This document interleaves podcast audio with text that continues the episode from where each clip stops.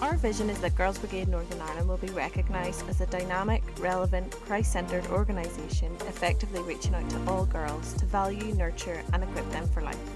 I really hope you enjoy listening to this episode. If I was asked who one of my favourite Bible characters is, the first name to pop into my head would definitely be David. The story of David's life is full of twists and turns. For anyone to say that the Bible is boring has obviously never read the story of David. When we think of David, different positive words come to mind a shepherd, poet, giant killer, king, ancestor of Jesus, and the man after God's own heart. We would name him as one of the greatest heroes of the Old Testament. He was strong, brave, handsome, and assertive. At one point, he was on top of the world, a king defeating enemies, wealthy, full of prestige, and to top it off, the people loved him. I'm sure you can think of someone that you look up to a parent, religious figure, or celebrity. These individuals seem to do extraordinary things. However, the problem is that they will at some point fall off the pedestal we put them on. Why does this happen? Well, because like David, they are human. David started with humble beginnings as a shepherd boy, and when given the opportunity, stepped out in faith and was given strength by God to defeat Goliath. Chosen as God's anointed to become king, and after years of struggle and hiding, became king of Israel, and all the brilliant words used earlier came to pass. However, David found himself in a downward spiral. He became a liar, adulterer, and murderer, and I think we can all agree that although they're correct, it's not words we would want anyone to use if asked to describe us. At the height of David's success, he blew it. He tried to cover up one wrong, one sin, with another, from lust to adultery to murder. The perfect yet not ideal example of the snowball effect, to say the least. The Bible makes no effort to hide David's failures, Yet he's remembered and respected as a godly man and a biblical giant. Psalm 32, verse 5 says, Finally, I confessed all my sins to you and stopped trying to hide my guilt. I said to myself, I will confess my rebellion to the Lord, and you forgive me. All my guilt is gone. David messed up many times. There is no doubt about that. However, he was quick to confess his wrongdoings. His confessions weren't false, they weren't said just to get it over with. David was suffocating in his guilt. His confessions were sincere and from the heart. He didn't hold back, and his repentance was real. David didn't take God's forgiveness lightly, and in return, God didn't hold back from David either in his forgiveness.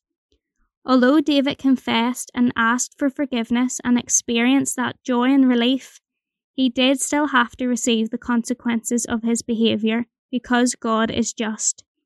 Yes, he gave David a second chance, but he had to discipline his child for doing wrong. Just like our parents punish us for doing something wrong because that's how you learn from your mistake. And David knew this. Psalm 51 and 17 says, The sacrifice you desire is a broken spirit. You will not reject a broken and repentant heart, O God. As a consequence for what David had done, his child with Bathsheba died. But after they had mourned, David was allowed to start anew with her and took her as his wife, and they had a son, Solomon. The prophet Nathan, who confronted David the first time, returned and gave Solomon another name, Jedediah, which means beloved of the Lord. This reassured David that God loved him and his child and would not take this child from them. David should have been dethroned and killed for all he had done, and as a guilty party in the adultery, not allowed to marry Bathsheba. But because God is a God of not only second, but third and fourth chances, he allowed him another chance, another opportunity to be king, to be a husband, and a father. David didn't make the same mistake twice. He learnt from the mistake he made and turned his back on them, never to do them again.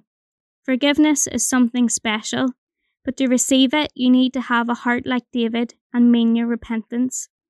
The most important thing to him was his desire to make things right with God and that is a characteristic of his that's worth imitating, which is why he's referred to twice as the man after God's own heart.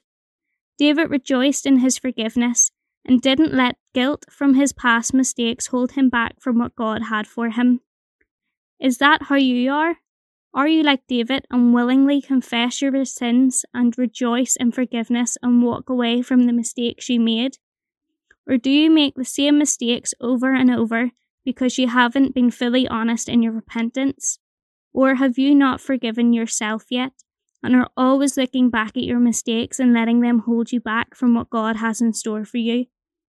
David seemed to have it all, but his life was messy at times because of his own doing, and the consequences of his actions affected his family and the nation for generations. If David can get a second chance, so can you, do not let your past mistakes hold you back from the rest of your story, the plan God has for your life. Micah 7, verse 18 says, Who is a God like you, who pardons sin and forgives the transgressions of the remnant of his inheritance? You do not stay angry forever, but delight to show mercy. God is our Father, and He wants the best for us. All He asks is for us to be fully honest with Him he delights in our coming to him and is willing to give a second chance because his Son carried our sins when he died on the cross for us. Thank you for listening to this episode. We would love it if you could share this podcast with others. If you would like to find out more about GB, check out our website gbni.co.uk. You can also keep up to date with us by following us on Facebook, Instagram, and Twitter.